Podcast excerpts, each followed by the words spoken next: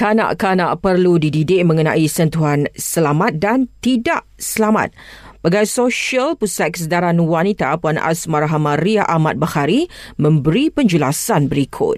Kat sini kita kena aja sentuhan selamat bila mana sentuhan ni adalah untuk maksudnya penjaga ataupun bapa ataupun untuk rawatan perubatan. Maksudnya pergi berjumpa dengan doktor di klinik, doktor uh, terpaksa cek di bahagian sulit uh, itu untuk rawatan. Dan sentuhan selamat di sini bermaksud kanak-kanak tu dia rasa okey selamat, tak rasa terancam. Kena ajarkan kepada kanak-kanak ikut kata hati. Mereka rasa apa masa tu? Kalau rasa takut, terancam, itu bermaksud sentuhan yang dah tak selamat.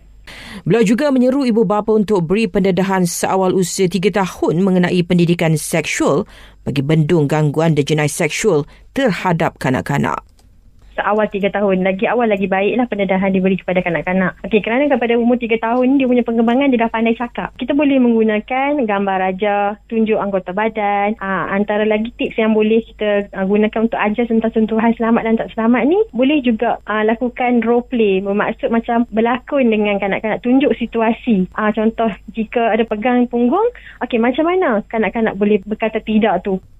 Puan Asmar Hamaria teruk menegaskan pendidikan seksual juga perlu ditekankan kepada kanak-kanak lelaki kerana ramai dalam kalangan mereka teruk mengalami gangguan atau mangsa pedofilia. Sebenarnya dalam situasi jenayah uh, seksual kanak-kanak ni, sesiapa sahaja uh, boleh menjadi mangsa penderaan seksual.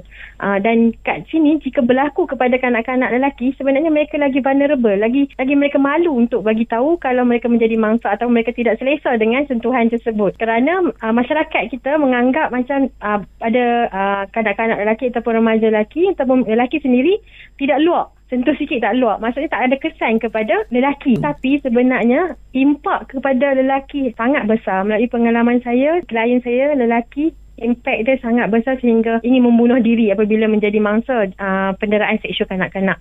Jelas beliau kanak-kanak dan remaja lelaki perlu diberi pengetahuan mengenai sentuhan bersifat seksual yang disalah anggap kononnya sentuhan biasa. Sebab kadang-kadang lelaki ingat ini adalah perkara normal. Sebab kalau boleh bergurau, sentuh kemaluan, tak ada rasa apa, ketawa, ingat gurauan. Tapi sebenarnya itu adalah jenayah seksual. Dan uh, mereka tak tahu kan itu adalah tindakan yang salah, perbuatan yang tak boleh. Uh, jadi dah jadi satu perkara yang dah normal dalam kalangan uh, kanak-kanak lelaki ataupun remaja lelaki ni untuk bergurau macam tu. Macam kalau kanak-kanak lelaki tu yang boleh bercakap tidak tu mereka akan kata pondan, sentuh sikit macam macam perempuan lah uh, macam tu kan. So yang jadi mangsa tu dia akan rasa malu untuk cakap. Dia pun dah keliru.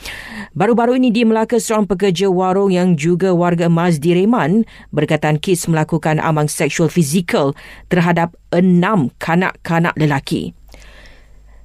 Sementara itu dalam kenyataan Ketua Polis Negara Tan Sri Razarudin Husin pada November lalu, beliau melahirkan kebimbangan dengan sikap masyarakat yang seolah-olah menganggap perlakuan jenayah atau aktiviti seksual membabitkan kanak-kanak dan remaja sebagai perkara biasa.